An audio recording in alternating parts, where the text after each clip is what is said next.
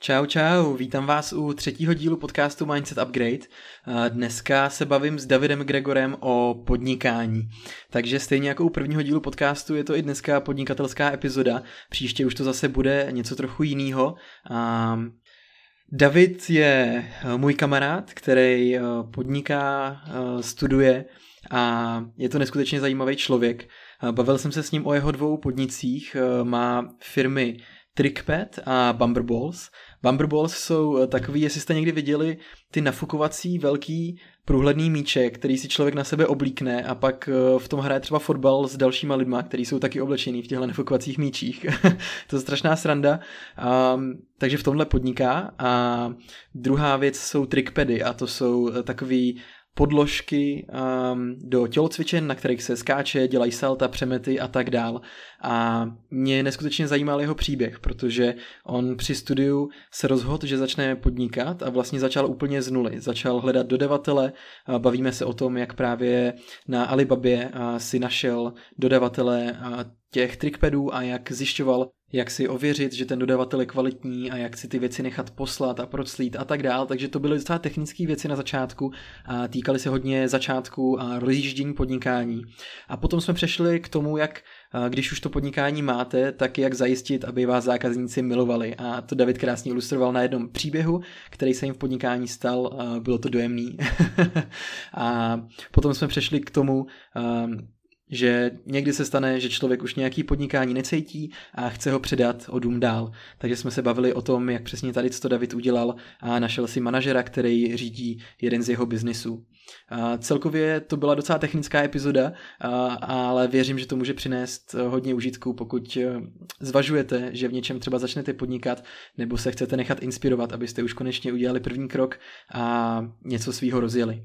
A poslední věc, než eh, začnete poslouchat, tak tady mám uh, takový malý disclaimer, takový, takovou omluvu. A to, že když jsem nahrával tenhle rozhovor, tak jsem neměl úplně uh, dobrou techniku, audiotechniku. A proto David je slyšet o dost víc než já, takže se drobně omlouvám za tady ten problém, nicméně většinu času mluví David, tak by to mělo být v pohodě.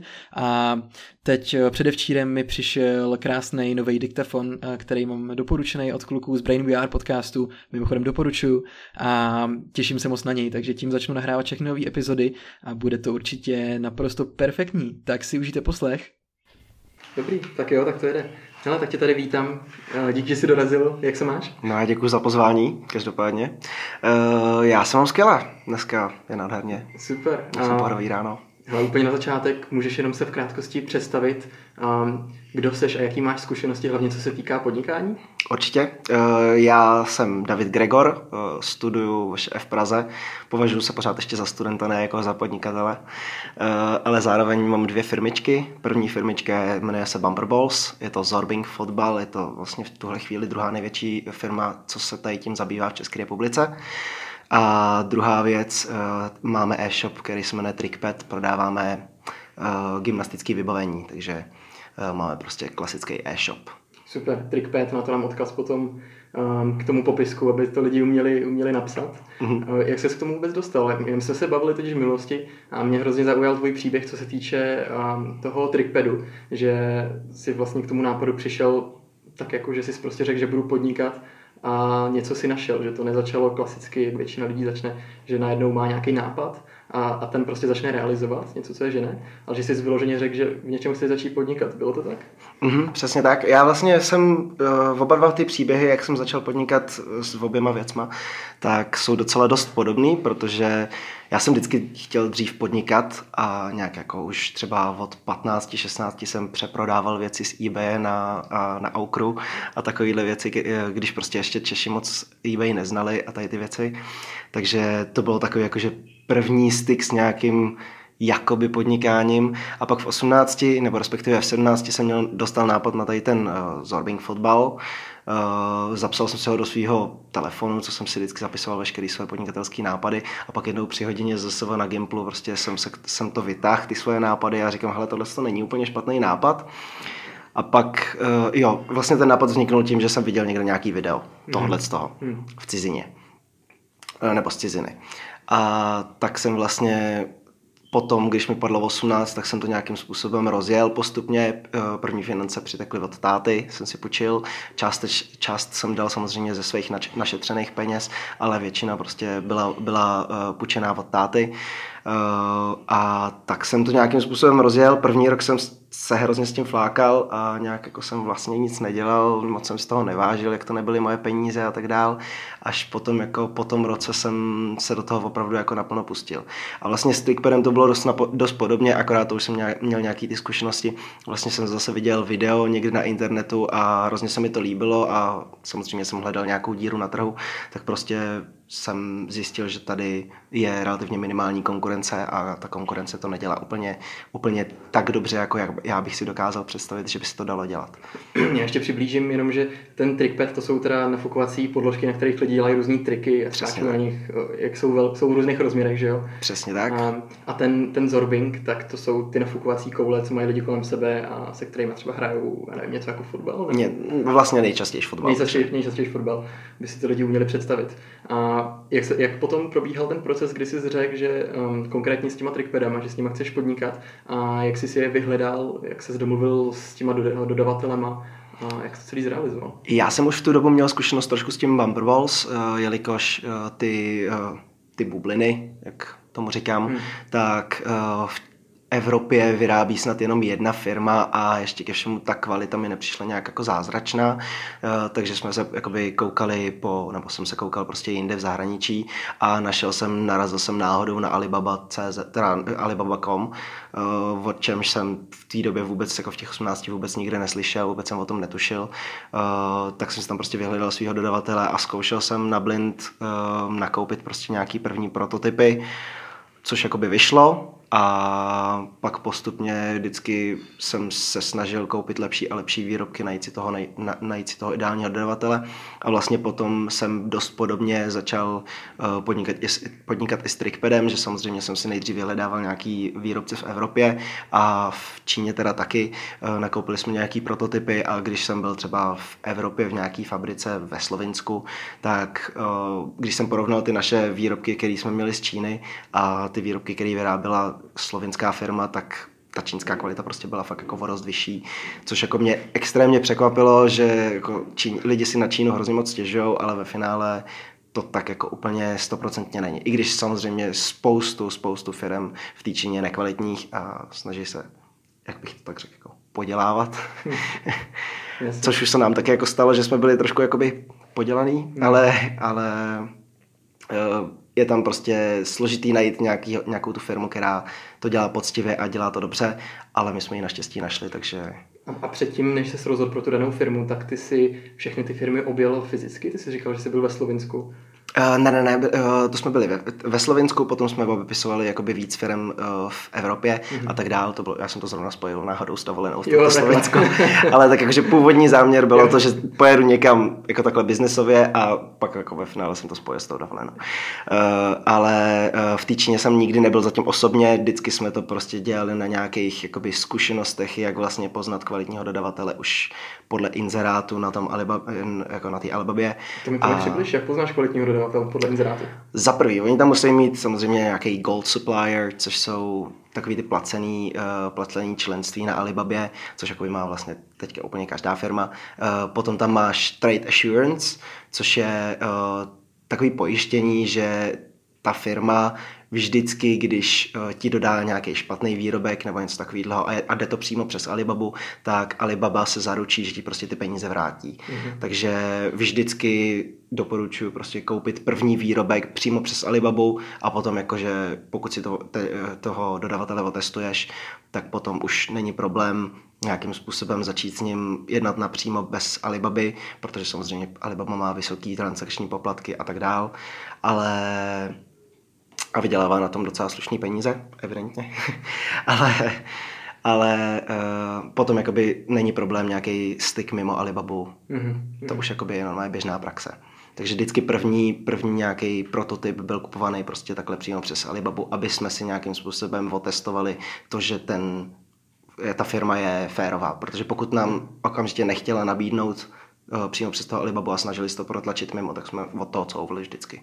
Mm-hmm. A máš prosím tě, nebo jak jste řešili, no, všechny záležitosti týkající se dopravy, cla a tak dále, protože mně přijde, že tady to je téma, který, ehm, nebo věc, která spoustu lidí může odradit, že vlastně neví, ehm, jak to probíhá, jestli to budou muset tady na úřadech celít to zboží z Číny, jak dlouho jim to budou posílat, jestli se to někde nestratí na kontejneru a, a nakonec třeba se rozhodnou vůbec jako nepodnikat. Tak jak jste tady to řešili vy? Určitě. Já když jsem objednával úplně první svoji zásilku těch právě těch bublin uh, z Číny, tak jsem udělal tu chybu, že jsem si to nechal poslat lodí. Mm-hmm. Takže uh, za prvý to trvalo strašně dlouho, to trvalo nějaký měsíc, měsíc a půl, s tím, že to dorazilo do Prahy a já, jelikož jsem chtěl na začátku ušetřit každý, každou korunu, tak jsem to rozhodnul jsem se, že si to proclím sám takže jsem si je SDčko nechával vyplňovat uh, sám u firmy, což je jednotný správní dokument, tuším, že se to tak jmenuje, nejsem si jistý, prosím mě. Něco takového, uh, nevím, něco takového. Teď si nepamatuju přesně, jak je ta zkratka. Uh, celkově jsem to nechával celý proclít sám a uh, bylo to, co se budeme povídat, relativně náročný, nebo pro mě na začátku, ale byla to obrovská zkušenost zase na druhou stranu. Ale teďka všechno si necháváme proclívat uh, firmama, takže buď když nám to jde lodí, tak si najdeme českou firmu, nebo existují takzvaný forwardři, který uh, zprostředkují celkový styk mezi uh, kupcem a prode- prodejcem, takže veškerá doprava je přímo mm. na tom forwarderovi, takže prostě jenom skontaktuješ forwardera, chci dovést to, tohle a tohle sem a sem, chci to nechat proclít a tak dál a všechno vyřeší forwarder. A nebo si to prostě necháváme posílat přímo přes uh, přímo přes nějaký DHL, FedEx nebo TNT, který udělají vlastně všechno tady to, to expre- expres za nás, takže normálně jenom podepíšeš plnou moc a ta firma udělá všechno, všechno za tebe. Jenom je to potom samozřejmě o něco dražší. Jasně. Takže co se týče dodacích lhůt, tak expresně z Číny to trvá do týdne přibližně většinou a když to jde prostě lodí, tak to trvá měsíc a půl zhruba. Mm-hmm.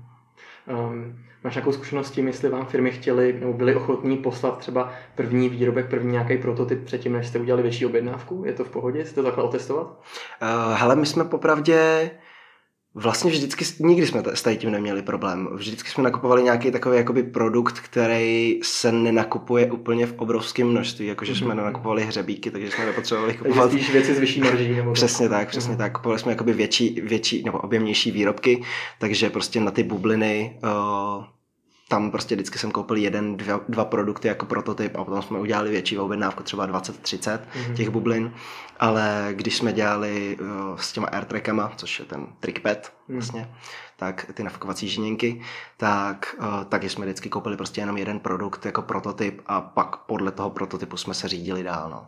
A kolik stojí ty trickpady? Jakože nákupní cena, za kolik je prodáváte, jestli to není tajný? Ale co se týče nákupní ceny, tak jakože ono to je hodně rozdíl, teda hodně odlišný podle toho, jak se jedná o velký výrobek. Uh, máme výrobky, které prodáváme od nějakých pěti tisíc až do třeba 150-200 tisíc, protože jedná za se opravdu za jeden kus, za jeden kus protože se jedná o výrobky, které jsou například do tělocvičny, uh, odrazová plocha obrovská, tak to je prostě drahý, ale když si to někdo koupí na zahradu nějaký maličký produkt, tak je to prostě obrovský rozdíl cenový. A co se týče těch marží, nebo jakože toho těch nákupek, tak my tam máme na tom tuším nějakých jak kdy, jak u kterých produktů 30 až 40% tuším. Mm-hmm. Něco Vám z toho zbyde.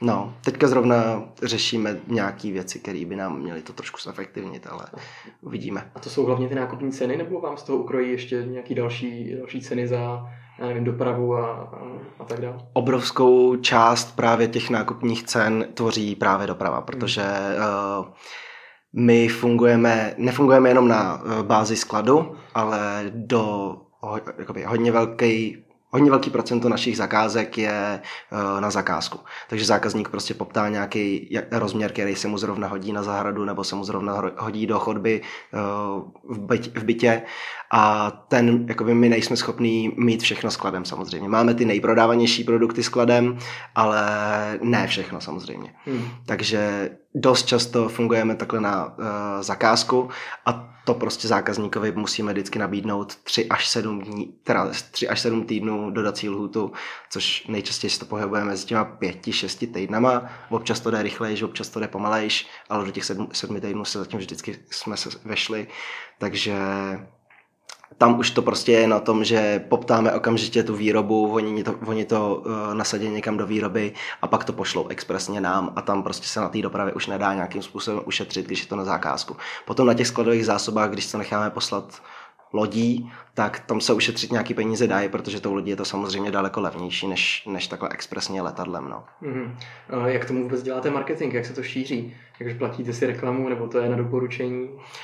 Uh, máme obrovskou zkušenost s tím, že opravdu zákazníci si to řeknou, že máme za prvý kvalitní produkt a za druhý se ke každému zákazníkovi snažíme přistupovat hodně individuálně, jelikož se jedná za prvý o drahý výrobek, takže na to máme ten prostor, takže těch zákazníků není tolik, takže ke každému zákazníkovi opravdu se můžeme chovat relativně jako ke kamarádovi, dalo by se říct. Co to nebo... znamená přesně? Jako jak probíhá ta komunikace s ním? Nebo když, když vás budu chtít objednat, uh-huh. tak eh, jak mě provedete tím procesem? Nebo co znamená, že jednáte individuálně?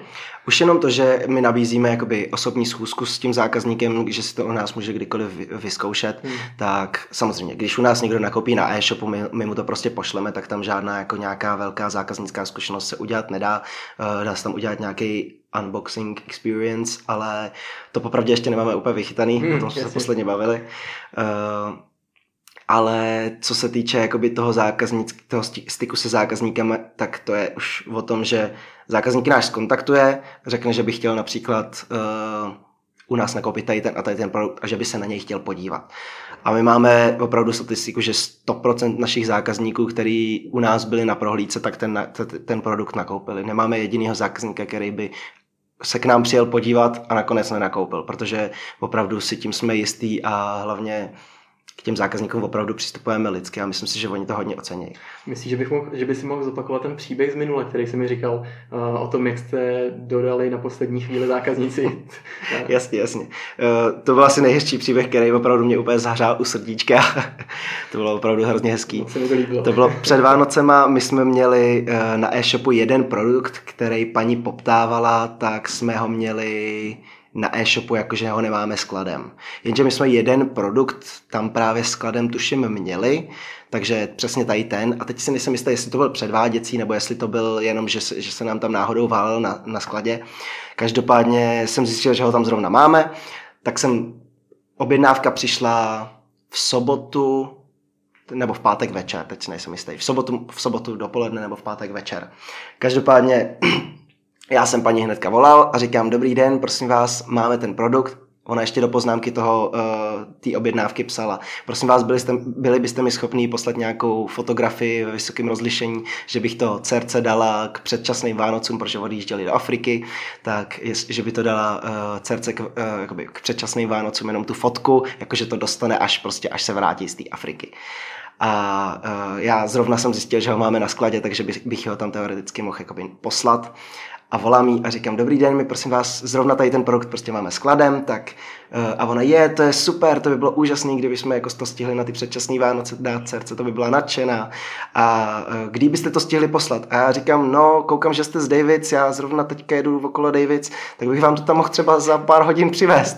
A ona, ježiš, no tak to je dokonalý, tak jsem samozřejmě to hodil rovnou do auta, přivez jsem to zákaznici, vyhodil jsem jí to, Paní byla naprosto nadšená, děkovala, děkovala. Potom samozřejmě proplatila fakturu, protože uh, jelikož jsme e-shop, nemáme EET, nepřijímáme hotovost, tak to proplatila potom fakturu. Všechno v pohodě proběhlo, proběhly Vánoce u nich doma, uh, potom jeli nějak do té do Afriky. Vrátili se z Afriky, týden na tom dcerka cvičila a zjistili nějakou skoliozu páteře nebo něco takového, dostala krunýř, hmm. dostala krunýř a nemohla cvičit, zákaz cvičení na jako nějakou hodně dlouhou dobu. A paní nám psala e-mail, jestli náhodou by nebyla nějaká možnost, že bychom to vykoupili zpátky, ten, ten produkt. A samozřejmě, jelikož byl minimálně použitý, naprosto minimálně použitý a zároveň jsme si tu, paní, si tu paní osobně pamatuju, když jsem jí to tam ves, tak uh, tak jsem, jsme samozřejmě řekli, že jo, že určitě to vykoupíme zpátky za rozumnou cenu, tak paní z toho byla samozřejmě nadšená, přijeli jsme tam, vyko, vzal jsem to, normálně jsem to zabalil, hodil jsem to do auta, od paní jsme dostali ještě bomboniéru, to bylo opravdu úžasný. Paní byla neskutečně nadšená, A potom nám přišla recenze na, na Facebook a opravdu, já jsem, když jsem četl tu recenzi, tak na jsem měl skoro slzy v očích, protože to bylo opravdu tak nádherný, jak to tam napsala. Tak to mě opravdu potěšilo. No. To je krásný, takový chvíle potěšení nejvíc. Přesně tak. Super. Co tě nejvíc vůbec baví na podnikání? Jo, jsou to chvíle jako tohle, nebo mě občas, mě občas připadá, že když třeba já podnikám, prodáváme knížky, které lidem sice dělají radost, ale vzhledem k tomu, že my nejsme fyzicky u toho, když e, jima listují a otvírají je, tak to jako s nima nemůžeme sdílet. A, a potom se z toho stává jenom takový studený biznis, kdy my řešíme prostě online odesílání zásilek, ale už tam prostě v tom není jako ta jiskra, ten přímý kontakt se zákazníkem. A potom v takových chvílích prostě si hledám nějaký cestičky, jak aspoň s ním víc komunikovat, aby mě to zase víc začalo bavit. Uh-huh. Co, co tebe baví na podnikání? Tak jako samozřejmě tady ta věc, to je jedna z takových těch věcí, které tě vždycky nakopnou a chceš jako makat dál, protože tě to hrozně, hrozně napumpuje, když máš opravdu nějakou takovouhle zkušenost, jako jsem teďka zrovna říkal. Ale jinak jako celkově mě na tom podnikání baví to ta různorodost samozřejmě, jako to říká úplně každý eh, a samozřejmě taková ta flexibilita, že si můžu dělat, kdy chci, co chci, že prostě si můžu snažím se teďka to podnikání nastavit tak, abych mohl pracovat kdykoliv a odkud, odkudkoliv, což je úplně takový ten ideál, který bych, kterýho, bych se chtěl dosa- kterýho bych chtěl dosáhnout. Jak daleko jsi na té cestě? no, teďka jakože pořád tady musím být a já vlastně asi nechci nějak, jakože bych na dlouho nějak odcestoval nebo takhle, ale kdybych třeba na, na měsíc odcestoval, tak si mm. myslím, že už teďka by se to nějakým způsobem dalo vymyslet. S tím, že já mám jet za půl, tři čtvrtě roku na Erasmus na čtyři měsíce, takže už by to mělo být všechno, všechno ready na to, aby, aby to takhle fungovalo. Takže vlastně teďka nám k tomu chybějí externí sklady, o kterých uh-huh. jsme se bavili spolu. Uh, takže protože skladové zásoby teďka máme všechny u sebe a jinak veškerou práci vlastně, kromě teda těch uh, předváděček a tady těch věcí, tak nějakým způsobem buď zajistí někdo jiný z našeho týmu, anebo prostě se to nějak dá domluvit vždycky. Hmm, jasně. A ještě zpátky k tomu, co tě na tom nejvíc baví, mm-hmm. tak m, máš ještě nějaký další jako momenty nebo uh, nějaké aspekty toho podnikání, který tě jako ženou dál? Co je vůbec tvoje motivace? Určitě. Eh, mě baví třeba Třeba u toho Bumper Balls uh, mě hrozně bavilo to, že jsem tam byl kolikrát s těma zákazníkama, nebo několikrát nebavilo jet na tu akci, nebo netěšil jsem se jet na tu akci, ale pak když jsem na té akci byl s těma zákazníkama a oni si to tam užívali, tak jsem z toho měl strašně dobrý pocit. To byla jedna věc. A uh, co se týče toho udržování takového toho když máš ten studej, studený biznis, jak si říkal, tak já nevím, i ty sociální sítě, když tam vidíš, když prostě označejí tvoji reakce, firmu a lidi tam jako pod hmm. tím třeba píšou nebo něco takového, ty jo. reakce, tak už jenom tohle to hrozně potěší. Sleduješ je úplně všechny? Kontroluješ je? Uh, docela, jakože ono popravdě, jak těch produktů neprodáváme zas tak moc, tak to není problém sledovat všechno. Jasně, jasně. Takže, takže jo, zatím všechno. to je super. A máš nějakou celoživotní vizi, nebo ani ne celoživotní, ale aspoň třeba na pět let dopředu, jako kam se chceš posunout? Jakmile budeš teda v té fázi, kdy to nebude stát na tobě, to podnikání, budeš moct jako si ovládat mm. svůj čas, tak eh, co chceš vůbec dělat se životem? Ale já popravdě, mně přijde, že jsem měl jasnou vizi dřív, ale čím víc se posouvám v čase, tak tu vizi tak nějak jako, ne, že bych ji ztrácel, ale uvědomil si, že, si ne, že možná není úplně to přesně ta vize, kterou jakoby bych teďka chtěl mít. A kolik Takže je? 23. 23. Mhm. Jakože jde o to, že já jsem si myslel dřív, že jako chci podnikat a když jsem začínal podnikat, tak jsem byl takový ten hloupej, eh, takový ten hlupáček, který chtěl vydělat hrozně moc peněz a, jako a ži, ži, žít si jak král, ale tady tu vizi přesně, jako už jsem úplně, od toho jsem upustil a zjišťuju, že vlastně ve finále, kdybych měl flexibilní práci jako zaměstnanec a věc jako práci, která by mě nějak extrémně bavila, tak mě by to asi nějakým způsobem ani nevadilo. Já bych to asi nějak, nějak zvládnul. Samozřejmě teďka to podnikání mě baví úplně neskutečně a živí mě to a tak dál, ale takhle. Dřív jsem si to nedokázal představit, že bych měl být zaměstnaný a teďka už si říkám, hele, kdyby cokoliv se stalo, tak popravdě, abych třeba uniknul nějakému stresu mm-hmm. od toho podnikání, což si budeme povídat, co si budeme povídat, tak podnikání je relativně stresovější oproti, oproti zaměstnaneckému poměru, vlastně. tak uh, slyšel jsem příběhy o podnikatelích nebo o podnikateli, který prostě v 60 letech uh, založil, nebo jakože dřív založil nějakou školu soukromou a po, nějakou, po nějaký delší době, prostě třeba v 60 letech, se rozhodl od toho úplně upustit a jít prostě do nějakého běžného zaměstnaneckého poměru, jenom kvůli tomu, že prostě chce mít teplý místečko. Hmm, hmm, jasně. Jenom aby prostě vydělával nějaký peníze, nenudil se a takže budeš podnikat, dokud tě to bude bavit a pak se uvidí. Uvidím. Já teďka v tuhle chvíli opravdu nemám úplně přesně jako jasno, jestli v tuhle chvíli mám nějaký krátkodobější plány, ale takhle za pět let nevím, opravdu, no, opravdu jsem teďka takový trošku, Úplně trošku ztracený. Chápu, chápu, já to mám jako podobně, taky mám pár nějakých dlouhodobých met, ale není to nic úplně přesného, vytesaného v kameni, jakože mm. bych si každý den říkal, jo, až se stane tady to, tak to bude super, to, mm. to mhm. fakt ne. Uh, ještě bych se trošku vrátil a přešel od trickpadu právě k těm Bumberballs. Uh, já jsem, ty jsi mi říkal minule, že si vlastně to podnikání musel předat někomu jinému. Z důvodu, jestli si dobře pamatuju, že už toho bylo na tebe moc, nebo že jsi to nezvládal, jestli, se, jestli do tohohle můžeš trošku zabrousit mm-hmm. a přiblížit to. Určitě.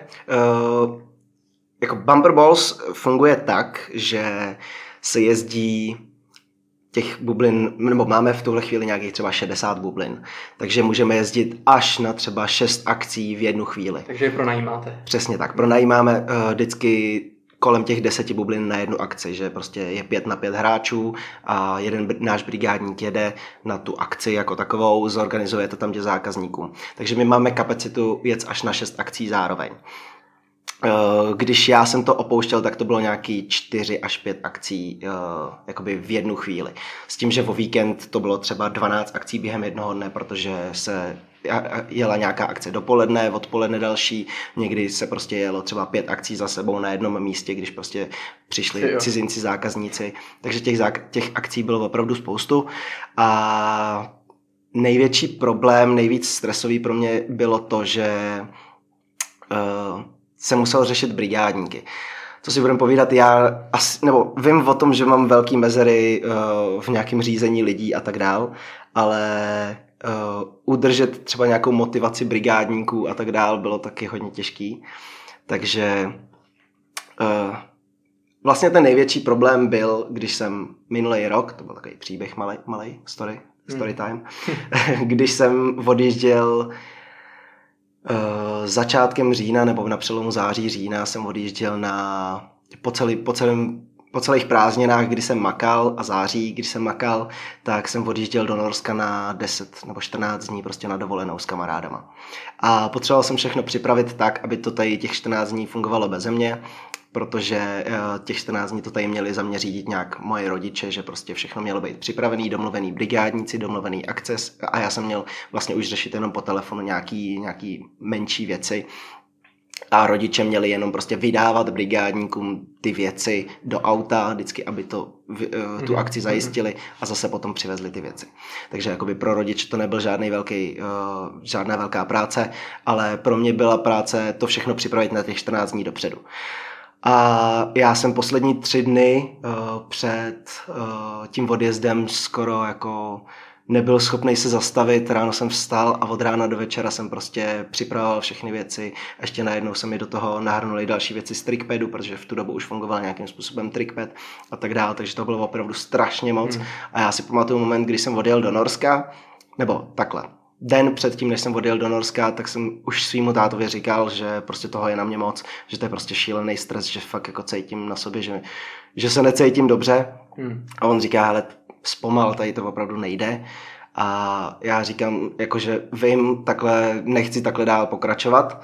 A pamatuju si prostě ten moment, když jsem si řekl, že půjdu v 9 hodin spát, protože jsme ve dvě ráno vyráželi do Norska, já jsem šel spát v jednu hodinu a ve dvě hodiny jsem stával, protože jsem prostě nestíhal.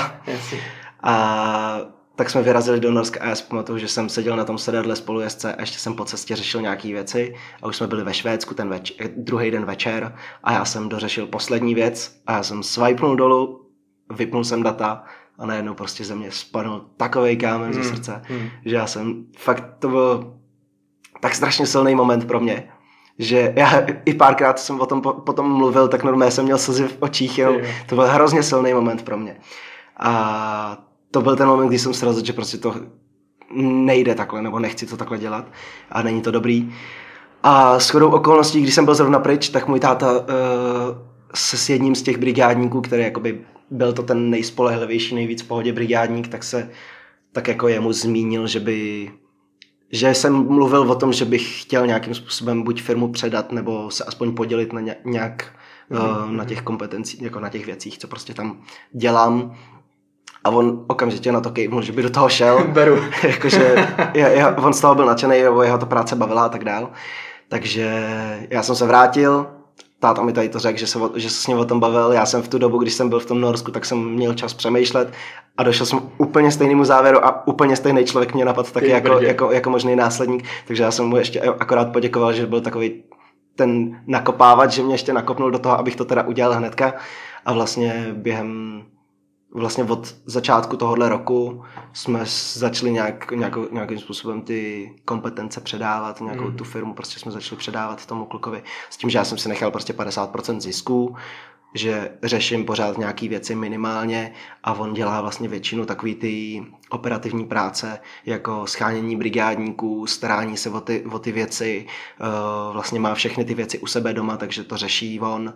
Uh, já vlastně řeším marketing, řeším nějakou zprávu webu a tady ty věci a nějaký zásadnější věci, dlouhodobější a tak. Mm-hmm což prostě mě baví a nebe, nezabírá mi to nějaký jako zásadní čas, takže se můžu věnovat aspoň trošku trickpedu víc. Takže to předávání kompetencí tam prostě funguje postupně. Přesně tak, trvalo to, trvalo to dejme tomu čtyři měsíce, Hmm, zhruba, hmm, než, než, než, než, než jsem ho zaučil do všeho. A do teďka pořád jakoby, mám jako vodní telefonáty každou chvilku, kdy, protože neví, jako některé věci pořád ne, nemá úplně jasný, takže mm. jakoby pořád fungujeme takhle na telefonu, já se s ním výdám na pravidelné bázi, takže... Takže je to takový manažer, co řeší tu denní, denní přesně operativu. Tak, přesně tak. Ty sedíš pozadí a určuješ vizi. ale, ale on, on je skvělý, on je daleko lepší než já, jakože ten kluk je on je daleko pečlivější než já, já jsem občas už na některé věci mm. byl schopný se jakoby vykašlat a tak dál. A on je opravdu hrozně pečlivý a schopný a komunikativní jak se zákazníkama, tak s brigádníkama, takže úplně ideální člověk. A u Trickpadu jsi v tom jako na full time, nebo taky předáváš postupně nějaký kompetence pryč? Jak to teď máš časově? Mm, u Trickpadu popravdě tam není zas tak moc uh, práce, abych na tom mohl být full time. Takže já teďka v tuhle chvíli zrovna mám strašně moc volného času. Mi přijde na jednu stranu, na druhou stranu se přede mnou hrnou věci, který, do kterých se chci pustit, ale ještě jsem se do nich nepustil.